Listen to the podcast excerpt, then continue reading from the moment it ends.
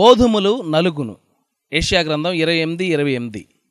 క్రీస్తు చేతుల్లో నలగనిదే మనమెవరము ఈ లోకంలో ఆకలి కొన్న వాళ్ళకి ఆహారం కాలేం. గోధుమలు నలగాలి. క్రీస్తు ఆశీర్వాదాలు ఒక్కోసారి దుఃఖ కారణాలే. అయితే మన తోటివారి జీవితాలను దీవెన హస్తాలతో ముట్టుకోగలగడం కోసం విచారాన్ని భరించడం పెద్ద లెక్కలోందేమీ కాదు. ప్రస్తుతం మనకున్న ఆకర్షణీయమైన వస్తువులన్నీ కన్నీళ్ళ ద్వారా బాధ ద్వారా వచ్చినవే. తాను ఎన్నుకున్న వాళ్ళకి ఆహారంగా దేవుడు నన్ను చేశాడు. ఆ ఆహారం తన పిల్లల ఆకలి తీర్చడానికి ముక్కలు ముక్కలు కావాల్సి ఉంటే ఆయన నామానికే ఘనతా మహిమ కలుగుతుంది. మనం పూర్తిగా కాలిపోయేదాకా వెలుగునిస్తూనే ఉంటాం. రక్తం చివరబొట్టు కారేదాకా దీవెన వాక్యాలు పలుకుతాం. పేదరికం దురదృష్టం ఇబ్బంది ఎన్నో జీవితాలకు నైతికమైన ధీరత్వాన్ని ఆత్మీయ ఔన్నత్యాన్ని ఆపాదించింది. క్లిష్ట పరిస్థితి మన శక్తికి సహనానికి పరీక్ష పెడుతుంది. ఆత్మకున్న ఉత్కృష్టమైన లక్షణాలను వెలుగులోకి తెస్తుంది. పాతకాలపు గడియారాల్లో వేలాడే బరువులే దాన్ని తిరిగేలా చేస్తుంటాయి.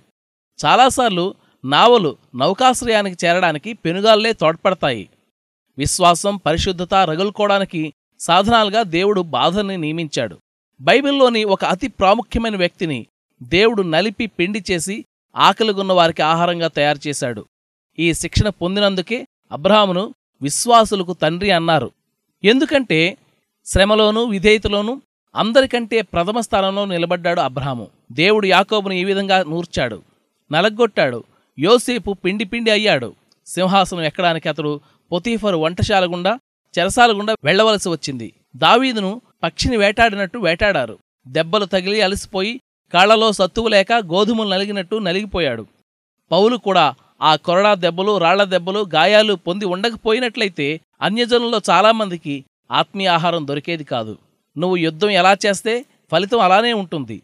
దేవుడు నీకు ప్రత్యేకమైన విపత్తులను ఏర్పాటు చేశాడంటే ఆయన హృదయంలో కూడా నిన్ను ఒక ప్రత్యేకమైన స్థానంలో ఉంచుకున్నాడన్నమాట. ఘోరమైన గాయాలు పొందిన ఆత్మని దేవుడు అతి జాగ్రత్తగా ఎన్నుకున్నాడన్నమాట.